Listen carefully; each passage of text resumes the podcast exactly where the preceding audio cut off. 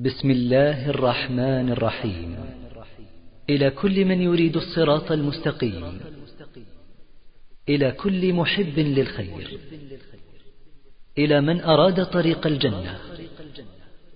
إلى كل محب لأهل البيت رضي الله عنه نهدي هذا الإصدار من القلب إلى القلب بهذه الرسالة أدعوكم كما أدعو نفسي إلى الصراط المستقيم صراط الذين أنعم الله عليهم من النبيين والصديقين والشهداء والصالحين حشرنا الله وإياكم معهم دمعة على التوحيد ماذا تقول أنت وماذا تقولين أنت إذا مسكم الضر هل تقولون يا الله أو تقولون يا علي يا مهدي يا عباس يا أبا الفضل يا حسين يا زهراء وقال ربكم ادعوني يستجب لكم إن الذين يستكبرون عن عبادتي سيدخلون جهنم داخلين وقفان وهكذا صوروا النبي صلى الله عليه وآله وسلم بأسوأ صورة مصانعا ساكتا عن الظلم والضيم بل عن الإجرام والكفر من هم أولئك الأصحاب؟ إنهم الذين تابعوا النبي صلى الله عليه وآله وسلم لما كان وحيدا بذلوا في نصرته ونصرة الإسلام أنفسهم وأموالهم حاربوا أقرب الناس إليهم لإعلاء كلمة الله تسابقوا في كل مجالات الخير حتى أعلن الله جل وعلا رضاه عنهم لقد رضي الله عن المؤمنين إذ يبايعونك تحت الشجرة فعلم ما في قلوبهم فأنزل السكينة عليهم وأثابهم فتحا قريبا هل سببتم فرعون؟ هل سببتم هامان؟ هل سببتم أبا جهل؟ ألا ترون أنه يكلمكم وأنتم تصعدون؟ رجلان قد خلقا لنصر محمد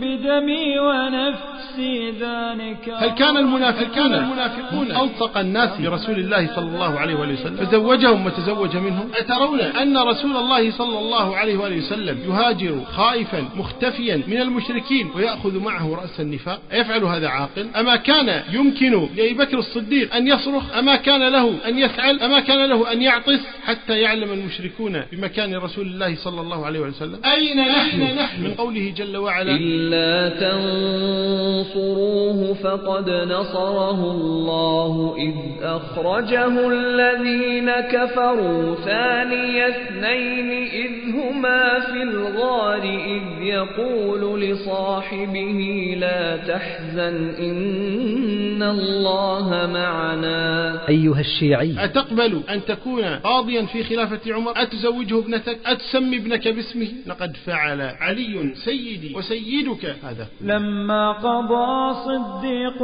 أحمد نحبه دفع الخلافة للإمام الثاني أعني به الفاروق فرق عنوة بالسيف بين الكفر والإيمان هو أظهر الإسلام أسلم بعد خفائه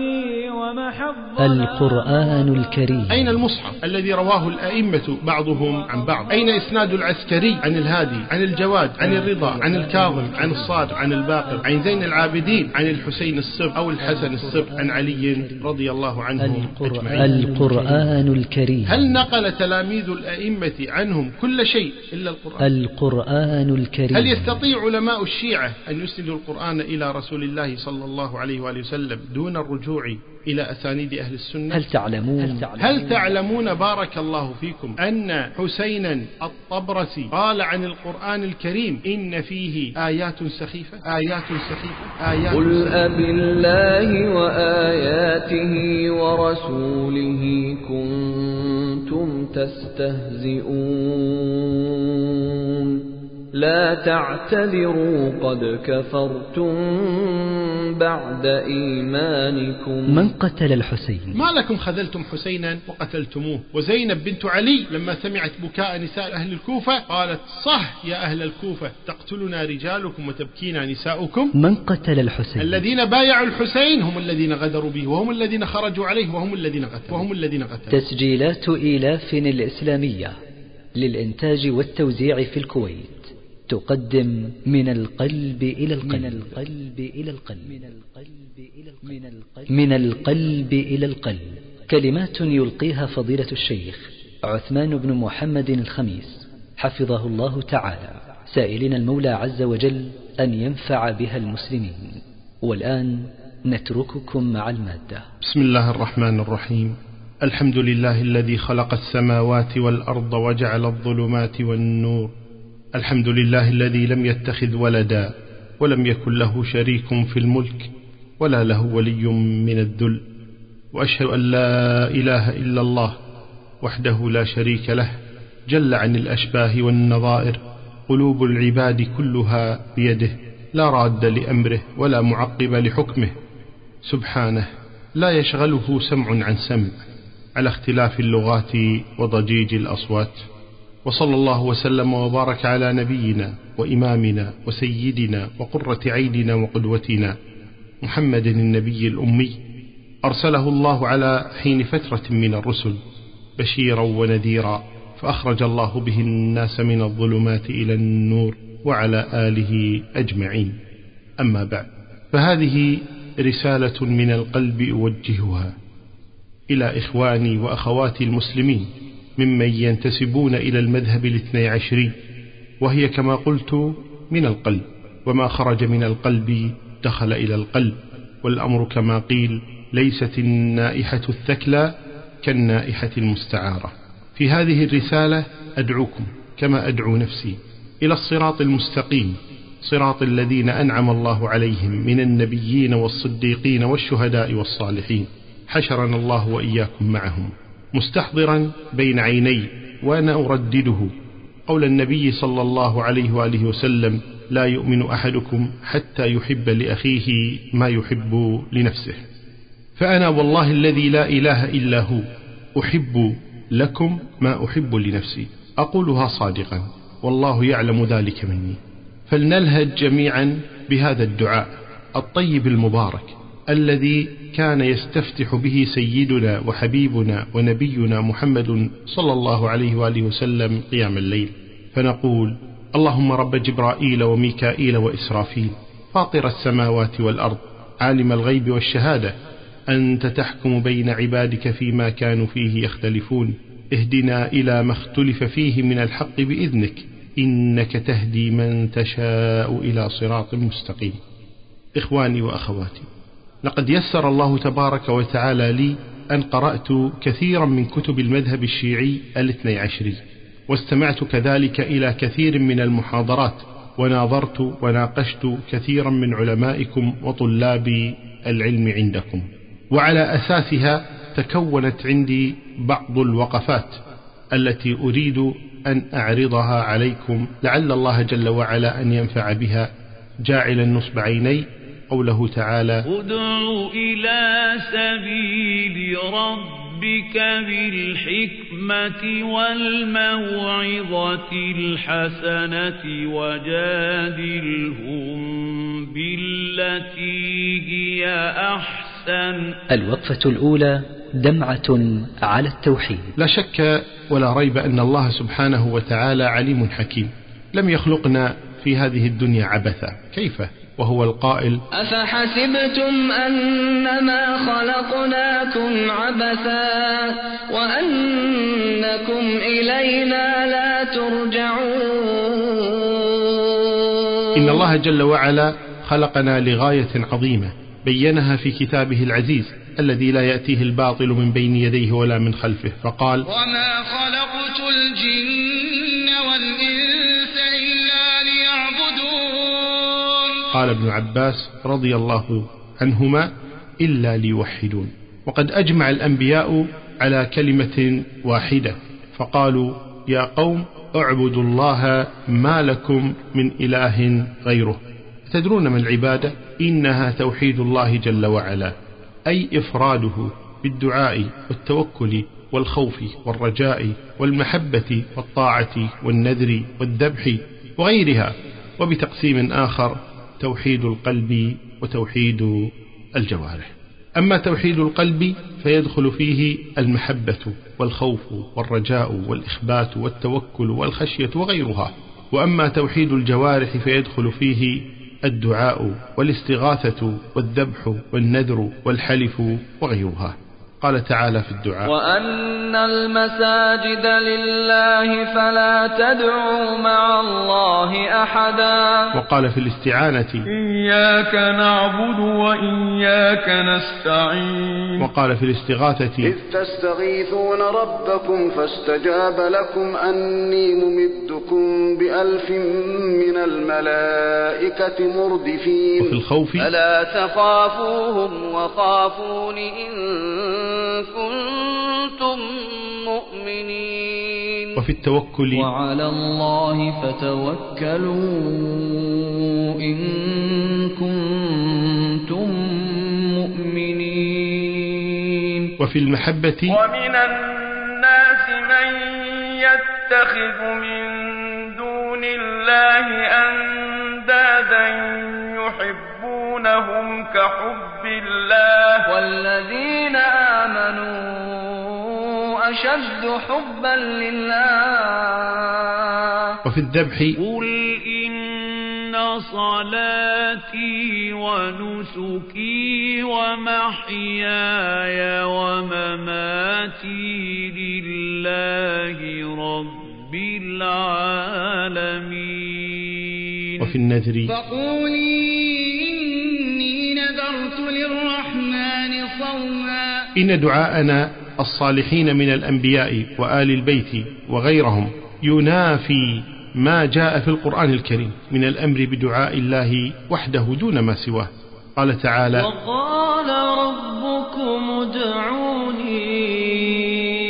أستجب لكم إن الذين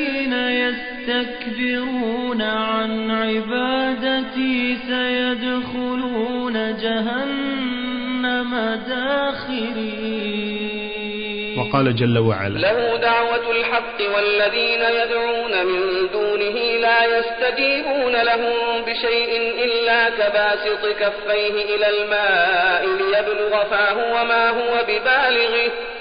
وما دعاء الكافرين إلا في ضلال تدبروا قوله تعالى والذين يدعون من دونه تجدونها عامة تشمل جميع من دعي من دون الله ولو كان نبيا أو وليا وتدبروا أيضا قوله عز وجل وما دعاء الكافرين إلا في ضلال فسمى الذين يدعون غيره كافرين وقال جل وعلا قل ادعوا الذين زعمتم من دون الله لا يملكون مثقال ذرة في السماوات ولا في الأرض وما لهم فيهما من شرك وما له منهم من ظهير ولا تنفع الشفاعة عنده إلا لمن أذن له تدبروا يا رعاكم الله كيف أن الله جل وعلا قطع جميع العلائق إلا به فنفى أولا أن غيره أيا كان يملك مثقال ذرة في السماوات ولا في الأرض تدرون ما الذرة إنها النملة الصغيرة الصفراء التي لا تكاد ترى ثم نفى أن يكونوا شركاء له ثم نفى أن يكونوا ساعدوه وختم جل وعلا ببيان أنه حتى الشفاعة لا تكون إلا بإذنه فالأولياء الصالحون لا يملكون لأنفسهم نفعا ولا ضرا كيف يملكون لغيرهم وهم لا يملكون لأنفسهم وقد تقرر عند عامة العقلاء أن فاقد الشيء لا يعطيه وقد قال تعالى لنبيه محمد صلى الله عليه وآله وسلم وهو سيد الخلق قل إني لا أملك لكم ضرا ولا رشدا ولا أظن أن أحدا من المسلمين يجهل هذه الحقيقة ولنلقي نظرة فاحصة سريعة على حال أولياء الله جل وعلا مع ربهم سبحانه وتعالى فهذا نبي الله نوح يقول وإلا تغفر لي وترحمني أكن من الخاسرين وإبراهيم قال إني وجهت وجهي للذي فطر السماوات والأرض حنيفا وما أنا من المشركين ويعقوب قال قال إنما أشكو بثي وحزني إلى الله وأعلم من الله ما لا تعلمون وموسى قال إن معي ربي سيهدين وزكريا قال الله عنه إذ نادى ربه نداء خفيا وأيوب قال الله عنه وأيوب إذ نادى ربه أني مسني الضر وأنت أرحم الراحمين وهكذا يونس ويوسف وعيسى وذكر الله جل وعلا سيدنا وسيدهم محمدا صلى الله عليه وآله وسلم وأصحابه فقال الذين قال لهم الناس إن الناس قد جمعوا لكم فاخشوهم فزادهم إيمانا وقالوا حسبنا الله ونعم الوكيل ترى ماذا تقول أنت وماذا تقولين أنت إذا مسكم الضر هل تقولون يا الله أو تقولون يا علي يا مهدي يا عباس يا أبا الفضل يا حسين يا زهراء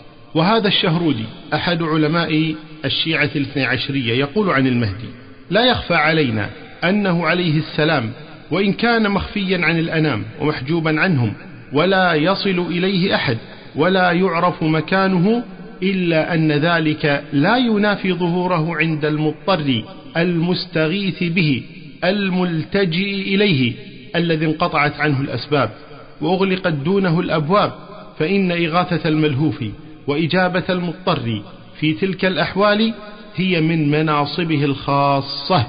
فعند الشدة وانقطاع الأسباب عن المخلوقين وعدم الصبر على البلايا دنيوية كانت أو أخروية أو الخلاص من شر أعداء الإنس والجن يستغيثون به ويلتجئون إليه وهذا قاله في كتابه الإمام المهدي وظهوره صفحة 25 و300 أخي أخيتي ألسنا نقول دائما في صلاتنا إياك نعبد وإياك نستعين ترى هل نعي معنى هذه الكلمة الطيبة شتان شتان بين من إذا أصابته الشدائد وادلهمت الأمور قال يا الله وبين من يقول نادي عليا مظهر العجائب تجده عونا لك في النوائب شتان بين من يقول يا الله أدركني وبين من يقول يا مهدي أدركني إن المشركين على ما كانوا عليه من الكفر والضلال إذا ضاقت بهم الأمور قالوا يا الله قال الله جل وعلا عنه قل من ينجيكم من ظلمات البر والبحر تدعونه تضرعا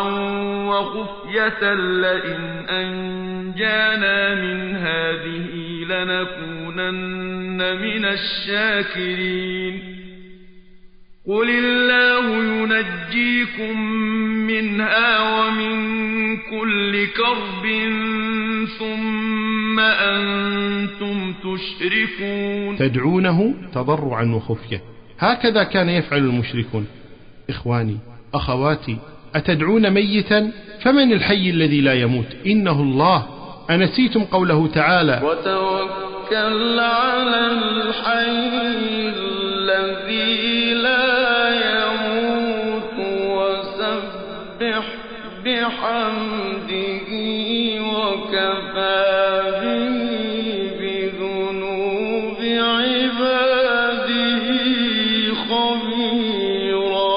قال لكم قائل إنهم أحياء في قبورهم قلنا نعم ولكنها حياة خاصة إنها حياة البرزخ وهم مشغولون عنا بما هم فيه من النعيم أتدعون غائبا فمن الذي يعلم الغيب والشهادة إنه الله أنسيتم قوله تعالى عالم الغيب والشهادة أعيروني سمعكم يا رعاكم الله من أراد عليا رضي الله عنه في زمنه سواء كان من أهل المدينة أو مكة أو الكوفة أو غيرها ترى ماذا كان يصنع يناديه وهو في بيته أم يسافر إليه ويطرق بابه والآن نحن نرى الشيعة في شتى بقاع الأرض يقولون يا علي فهل يسمعهم جميعا على اختلاف أوقاتهم ولغاتهم ومطالبهم إن هذا لا يكون إلا لله فهذا عيسى صلوات الله وسلامه عليه يقول وكنت عليهم شهيدا ما دمت فيهم فلما توفيتني كنت أنت الرقيب عليهم أليس هكذا يقول علي وغيره من الأولياء وكنا شهودا عليهم ما دمنا فيهم فلما توفيتنا كنت أنت الرقيب عليهم بلى والله إن الأمر كذلك وبعد هذا كله نعود ونقرأ قول الله تبارك وتعالى إن الله لا يغفر أن يشرك به ويغفر ما دون ذلك لمن يشاء وقوله إنه من يشرك بالله فقد حرم الله عليه الجنة ومأواه النار الله جل وعلا يقول لنا ادعوني ادعوا ربكم يدعوننا إذ تستغيثون ربكم يخافون ربهم وعلى ربهم يتوكلون اقرأوا القرآن اقرأوا النور والهدى والفرقان ما أمر الله أبدا بدعاء غيره بل القرآن صريح كله في وجوب دعاء الله وحده لا شريك له ألا ترون أن من يقول يا علي ويا مهدي ويا أبا الفضل ويا بدوي ويا زينب ويا جيلاني ألا ترون أنهم اشتركوا في قضية واحدة ألا وهي أنهم جميعا دعوا غير الله بل إن المشركين عندما دعوا ودا وسواعا واللات والعزى وغيرها من دون الله تبارك وتعالى كانوا يعتقدون أنها تمثل أناسا صالحين إنكم لا شك رأيتم وترون ما يصنع الناس عند قبور الأئمة من الدعاء والبكاء والخوف والرجاء ما يجعل العين تبكي لا دمعا بل دما على التوحيد الوقفة الثانية وقفة مع القرآن الكريم هل تعلمون إخواني أخواتي أنه لا يمكن للإنسان أن يكون شيعيا اثني عشريا إلا أن يقول بتحريف القرآن وهذا أمر عجيب وأعجب منه ما سيأتي بعده إن أهل السنة ينقلون القرآن عن النبي صلى الله عليه وآله وسلم بالتواتر وبالأسانيد الصحيحة المشهورة والمصاحف المطبوعة اليوم التي يقرأ بها الناس في أنحاء الأرض أربعة رواية حفص عن عاصم وهذه مشتهرة في الخليج العربي ومصر والشام والعراق واليمن الثانية رواية ورش عن نافع وهذه مشتهرة في المغرب والجزائر الرواية الثالثة رواية قالون عن نافع وهذه مشتهرة في ليبيا الرابعة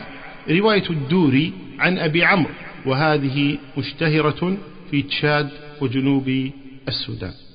وهناك روايات أخرى غير منتشرة بين الناس تدرس في المعاهد والجامعات فاسألوا بارك الله فيكم ونفعكم ونفع بكم اسألوا علماءكم أين قرآن أهل البيت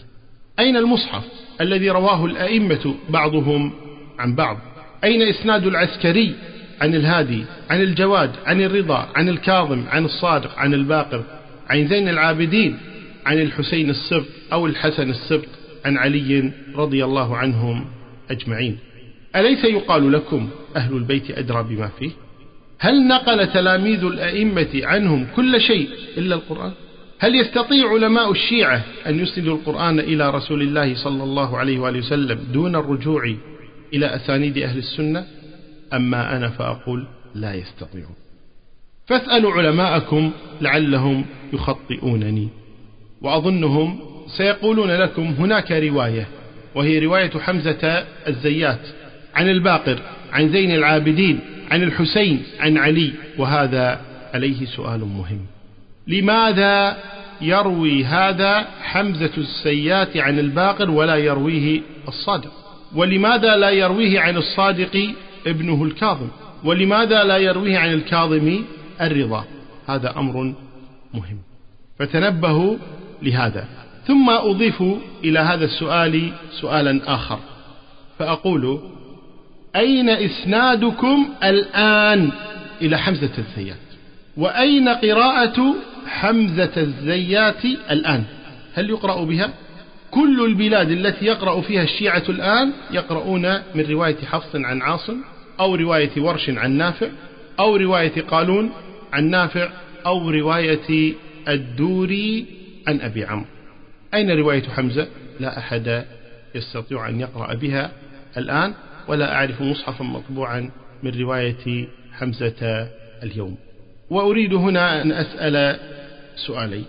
أما السؤال الأول إذا كان الصحابة كفارا خاصة المشهورين منهم وهم نقلة القرآن فكيف يثق الشيعي بنقل من يعتقد كفره فهذا القرآن الآن موجود بين أيدينا اليوم هو من نقل أصحاب النبي صلى الله عليه وآله وسلم وهو يرويه حفص عن عاصم عن أبي عبد الرحمن السلمي عن عثمان وعلي وأبي وزيد والسؤال الثاني أين إسناد الشيعة إلى حفص أو ورش أو قالون أو الدوري فلن تكونوا شيعة إلا إذا قلتم بتحريف القرآن فإذا أضفنا إلى هذا أن بعض علماء الشيعة أمثال نعمة الله الجزائري والنوري الطبرسي وغيرهما نصوا على أن الروايات المتواترة عن الأئمة المعصومين تقول بأن القرآن محرف بينما لا توجد ولا رواية واحدة صريحة تقول بعدم التحريف وأول من قال بعدم التحريف من القدماء أربعة وهم الطبرسي أبو علي والطوسي والمرتضى والصدوق وأما المفيد فله قولان وعلى كل من كان يتبع الأئمة الاثني عشر أن يقول بالتحريف فالروايات عنهم تقول بالتحريف ومن كان يتبع غيرهم كالطوسي والمرتضى والصدوق والطبرسي فهذا شأنه ولأجل هذا ترون أن علماء السنة يتشددون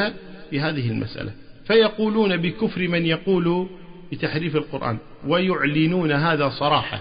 استدلالا بقوله تعالى إنا نحن نزلنا الذكر وإنا له لحافظون بينما علماء الشيعة لا يقولون بهذا بل يقولون مخطئ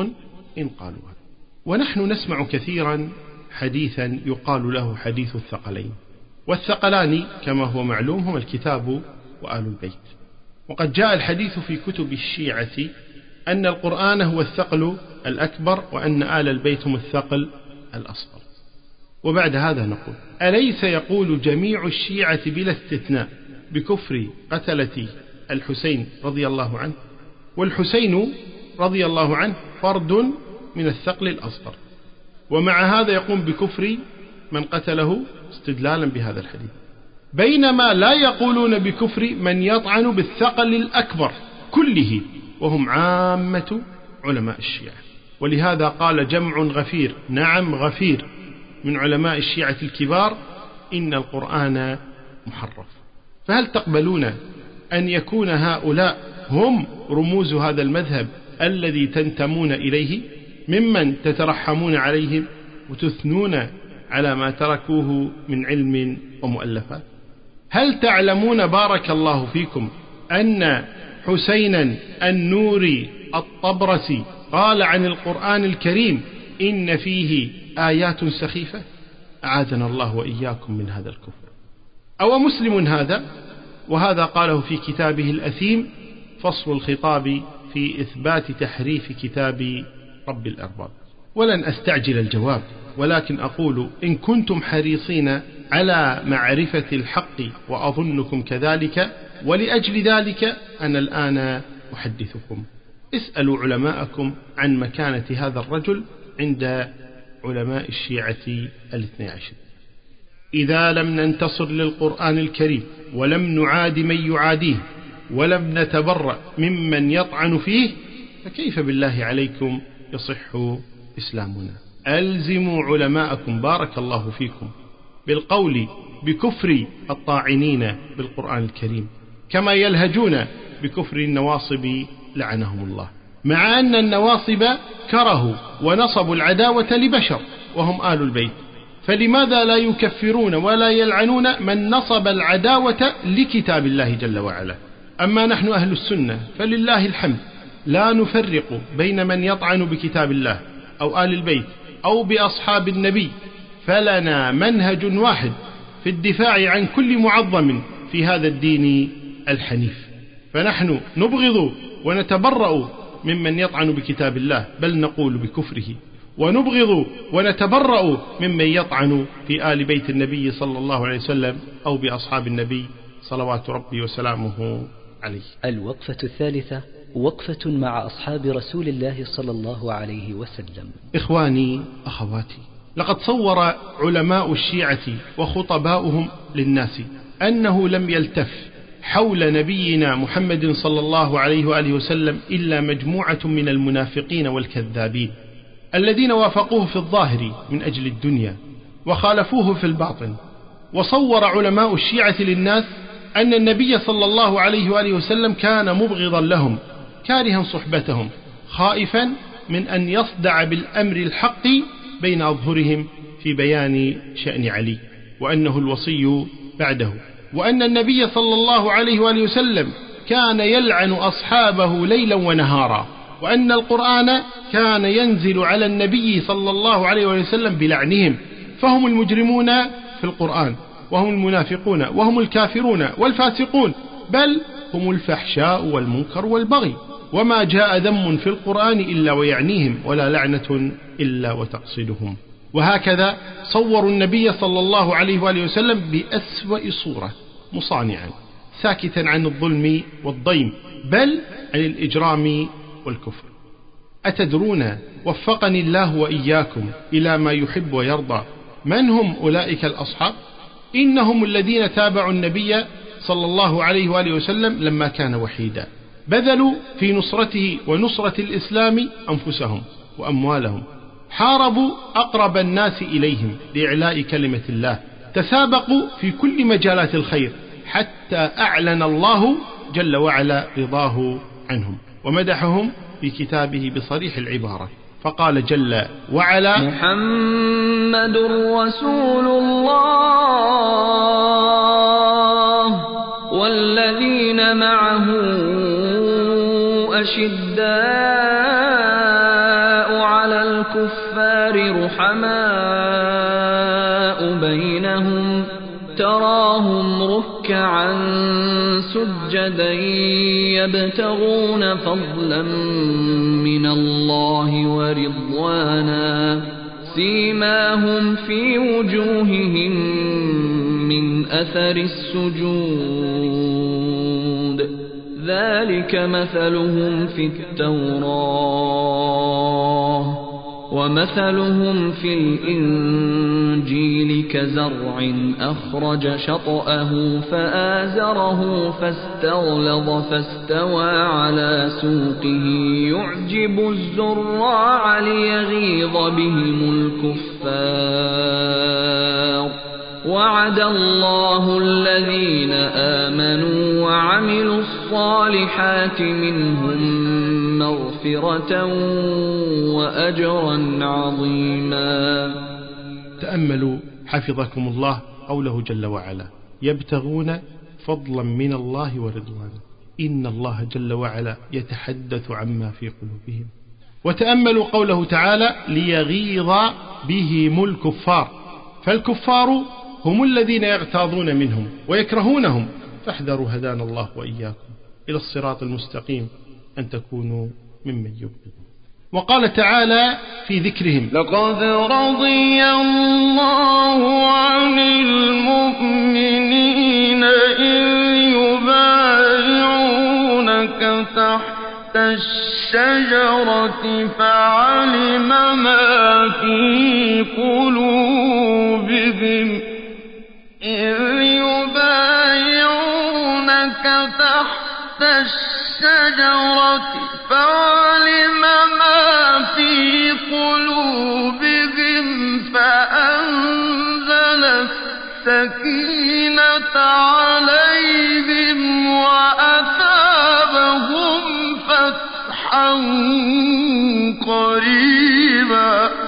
تأملوا بارك الله فيكم قوله جل وعلا فعلم ما في قلوبهم أي من الإيمان والتقوى والصدق والمحبة ولذلك جاءت تلك النتيجة فأنزل السكينة عليهم وأثابهم فتحا قريبا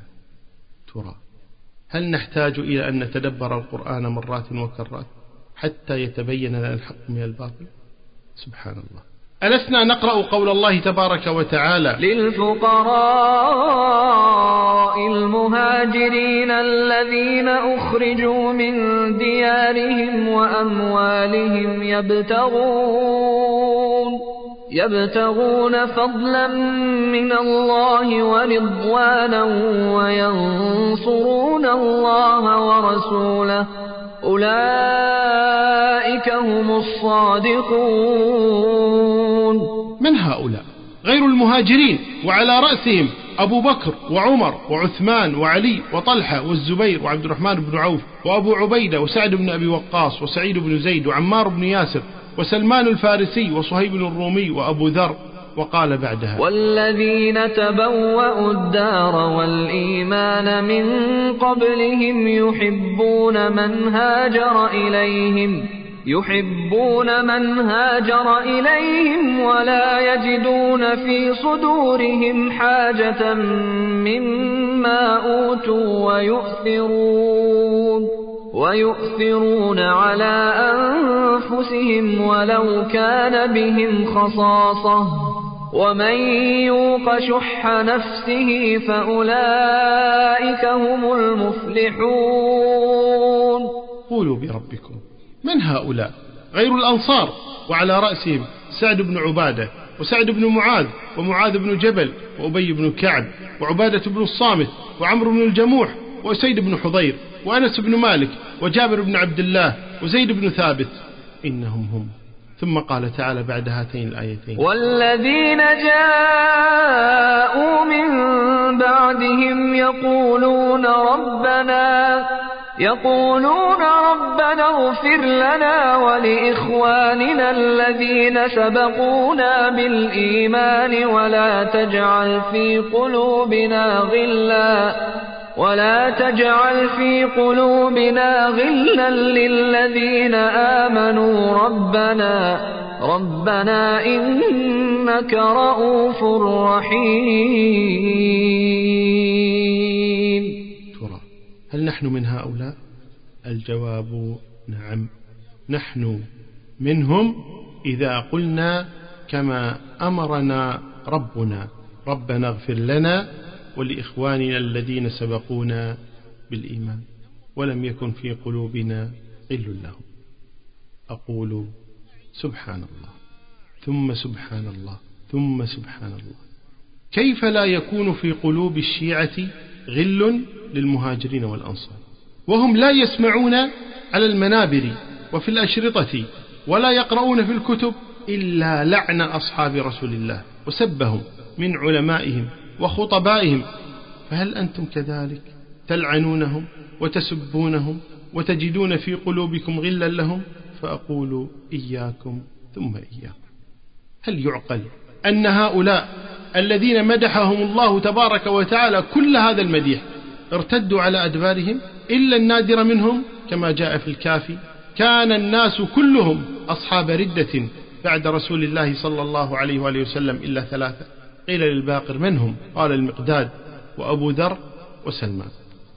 هل يعقل أن أصحاب النبي الذين خالطوه ثلاثا وعشرين سنة على تفاوت بينهم خاصة المقربين كأبي بكر وعمر وعثمان وطلحة والزبير وأبي عبيدة وسعد وغيرهم لم ينتفعوا بتربية النبي وتوجيهه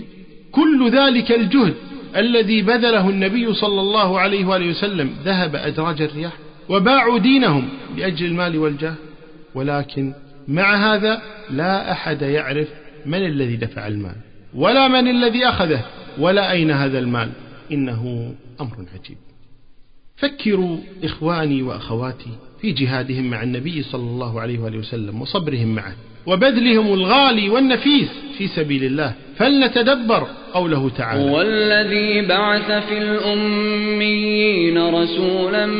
منهم يتلو عليهم آياته ويزكيهم ويعلمهم الكتاب ولنقف عند قوله تعالى ويزكيهم فهل زكاهم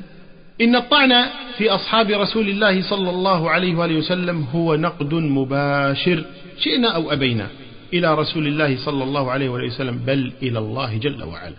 إخواني أخواتي إن أعداء الدين يجدون أخصب ميدان لهم للطعن في ديننا وهذا الميدان وذلك أنهم يقولون إن مبادئ الإسلام إنما هي حبر على ورق لا يمكن أن تطبق أبدا فإذا عجز النبي صلى الله عليه وآله وسلم أن يطبقه في أخص أصحابه ولم يستطع أن يزكيهم فمع من سينجح هذا الدين إخواني أخواتي ألم يقل الله فيهم يوم بدر إذ يغشيكم النعاس أمنة منه وينزل عليكم من السماء ماء ليطهركم به ليطهركم به ويذهب عنكم رجز الشيطان وليربط على قلوبكم ويثبت به الأقدام فلنتدبر معنى التطهير وإذهاب الرجس ولا تنسى ولا تنسي أن تقارنوا هذا مع قوله تعالى إنما يريد الله ليذهب عنكم الرجس أهل البيت ويطهركم تطهيرا إخواني أخواتي إنني أدعوكم إلى التأمل وأن نقارن ما ذكره الله جل وعلا عن يوم الأحزاب بين موقف المؤمنين وموقف المنافقين فقال الله ابتداء في تصوير يوم الأحزاب يا أيها الذين آمنوا اذكروا نعمة الله عليكم إذ جاءتكم جنود فأرسلنا عليهم ريحا وجنودا لم تروها وكان الله بما تعملون بصيرا إذ جاءوكم من فوقكم ومن أسفل منكم وإذ زاغت الأبصار وبلغت القلوب الحناجر وإذ زاغت الأبصار وبلغت القلوب الحناجر وتظنون بالله الظنونا هنالك ابتلي المؤمنون وزلزلوا زلزالا شديدا أما المنافقون فقال الله عنه وإذ يقول المنافقون والذين في قلوبهم مرض ما وعدنا الله ورسوله إلا غرورا وأما المؤمنون من المهاجرين والأنصار فقال الله عنهم فلما راى المؤمنون الاحزاب قالوا هذا ما وعدنا الله ورسوله وصدق الله ورسوله وما زادهم الا ايمانا وتسليما من المؤمنين رجال صدقوا ما عاهدوا الله عليه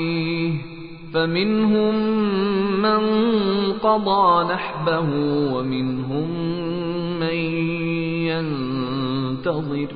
وما بدلوا تبديلا الله جل وعز يقول وما بدلوا وعلماء الشيعة يقولون بدلوا فمن نصدق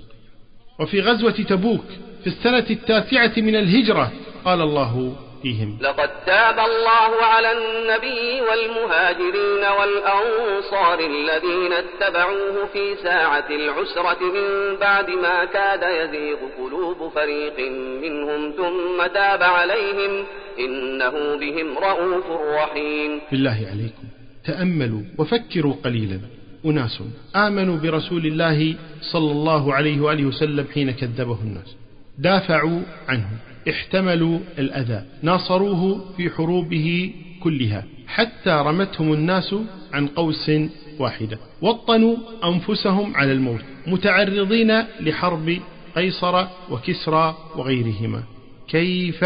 يبيع هؤلاء دينهم وجهادهم فيبايعون أبا بكر ويغدرون بعلي وليس لأبي بكر عشيرة ولا منعه ولا حاجب ولا مال ولم يرغب ولم يرهب كيف أعطوه الخلافة وعصوا رسول الله صلى الله عليه وآله وسلم ولم يبايعوا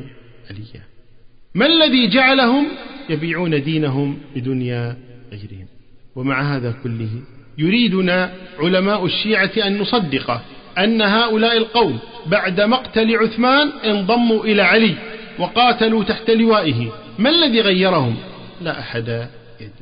هل يريدوننا أن نصدق أن عليا وفاطمة طافا بالمهاجرين والأنصار بعد وفاة رسول الله صلى الله عليه وآله وسلم يطلبان الخلافة لعلي فلم يجد من يقف معه ولا من ينصره بل جحدوا حقه وبعد وفاة عثمان يسارعون إلى بيعة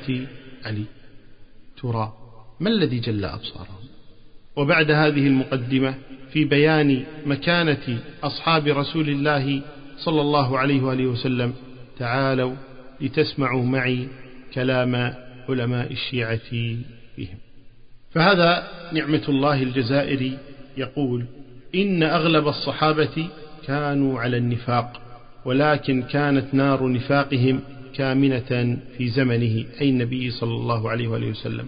فلما انتقل إلى جوار ربه برزت نار نفاقهم لوصيه ورجعوا القهقرى وهذا في الأنوار النعمانية الجزء الأول صفحة 81 وأما المجلس فقال لا مجال لعاقل أن يشك في كفر عمر فلعنة الله ورسوله عليه وعلى كل من اعتبره مسلما وعلى كل من يكف عن لعنه وهذا قاله في جلاء العيون صفحة 45 وفي ضياء الصالحين صفحة 13 و500 يقول من يلعن أبا بكر وعمر في الصباح لم يكتب عليه ذنب حتى يمسي ومن لعنهما في المساء لم يكتب عليه ذنب حتى يصبح وأما كاني فيقول في لآلئ الأخبار في الجزء الرابع صفحة 92 اعلم أن أشرف الأمكنة والأوقات والحالات وأنسبها للعن عليهم إذا كنت في المبال نعم في المبال في مكان قضاء الحاجة أثناء البول والعياذ بالله فقل عند كل واحدة من التخلية والاستبراء والتطهير مرارا بفراغ من البال اللهم لعن عمر ثم أبا بكر وعمر ثم عثمان إلى آخر الخط أهذا دين؟ أهذا يقوله اليهود والنصارى؟ والله الذي لا إله إلا هو ما سمعناه منهم ولا قرأناه في كتبهم وهذا الخميني يقول عن أبي بكر وعمر وإن مثل هؤلاء الأفراد الجهال الحمقى والأفاقون والجائرون غير جديرين بأن يكونوا في موقع الإمامة وقال أيضا والواقع أنهم ما أعطوا الرسول حقه وقدره الرسول الذي كد وتحمل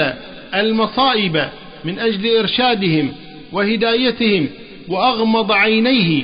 وفي أذنيه كلمات ابن الخطاب القائمة على الفرية والنابعة من أعمال الكفر والزندقة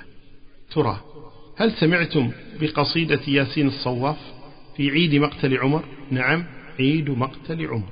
يقول يا صاح صح إن هذا عيد فاطمة عيد السرور ببقر البطن من عمر يوم به صاح إبليس الغوي ضحى بمجمع من غواة الجن والبشر اليوم مات رئيس الفاسقين ومن ساد الأباليس من جن ومن بشر فيروز لا شلت الكفان منك لقد قتلت غندر قد هنيت بالظفر ما أسس الجور والعدوان غير أبي بكر ولا ساس من ظلم سوى عمري أرجو من الله ربي أن يبلغني أرى اللعينين رؤيا العين بالنظر ينبشان كما قال النبي لنا من بعد دفنهما في ساتر الحفر ويصلبان على جذعين من خشب ويحرقان بلا شك ولا نكر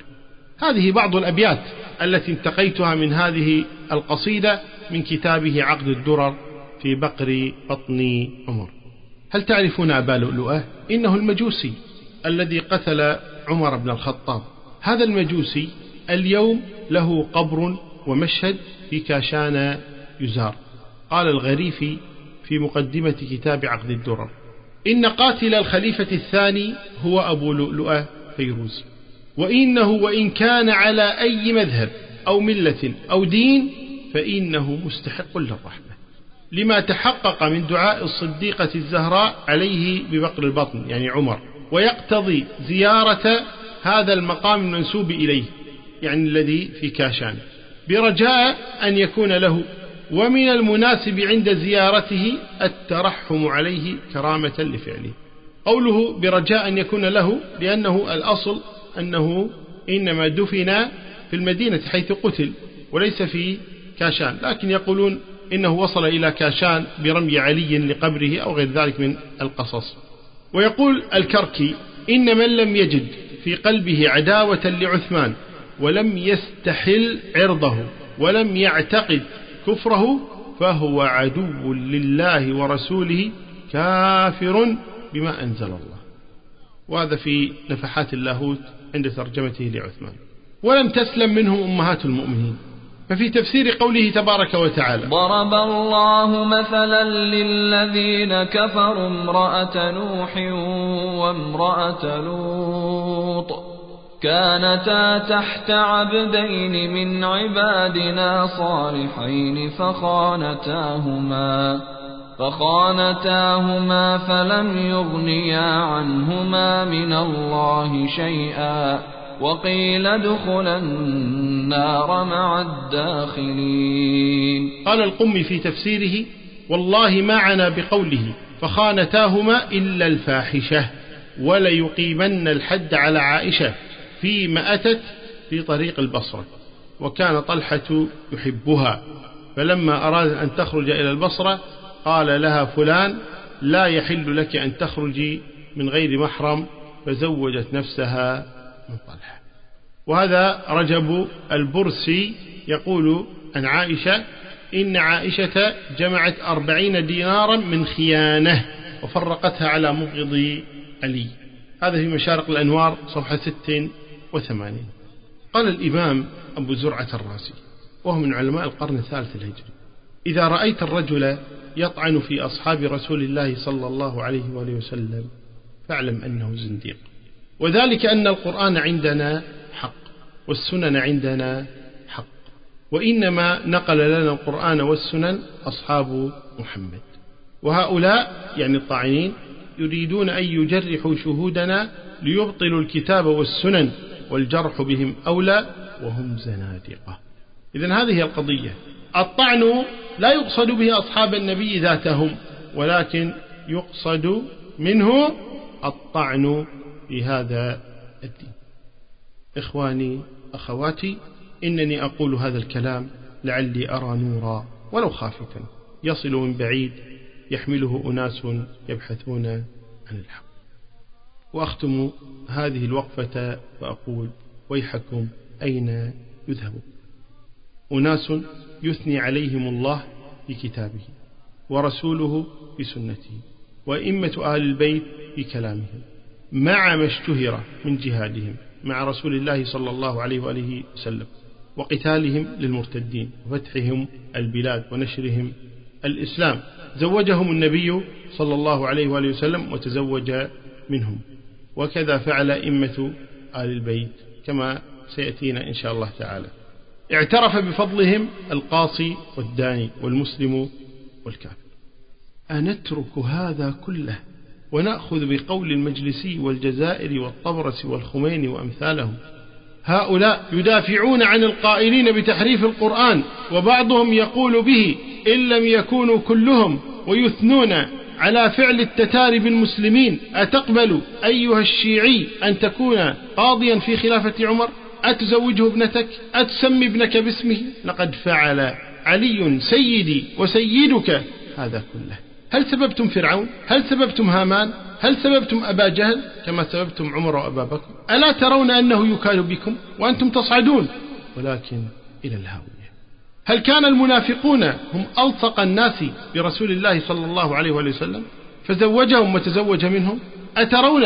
أن رسول الله صلى الله عليه وآله وسلم يهاجر خائفا مختفيا من المشركين ويأخذ معه رأس النفاق أيفعل هذا عاقل فكيف نقبل هذا في رسول الله صلى الله عليه وآله وسلم صديق أحمد صاحب الغار الذي هو في المغارة والنبي اثنان أعني أبا بكر الذي لم يختلف من شرعنا في فضله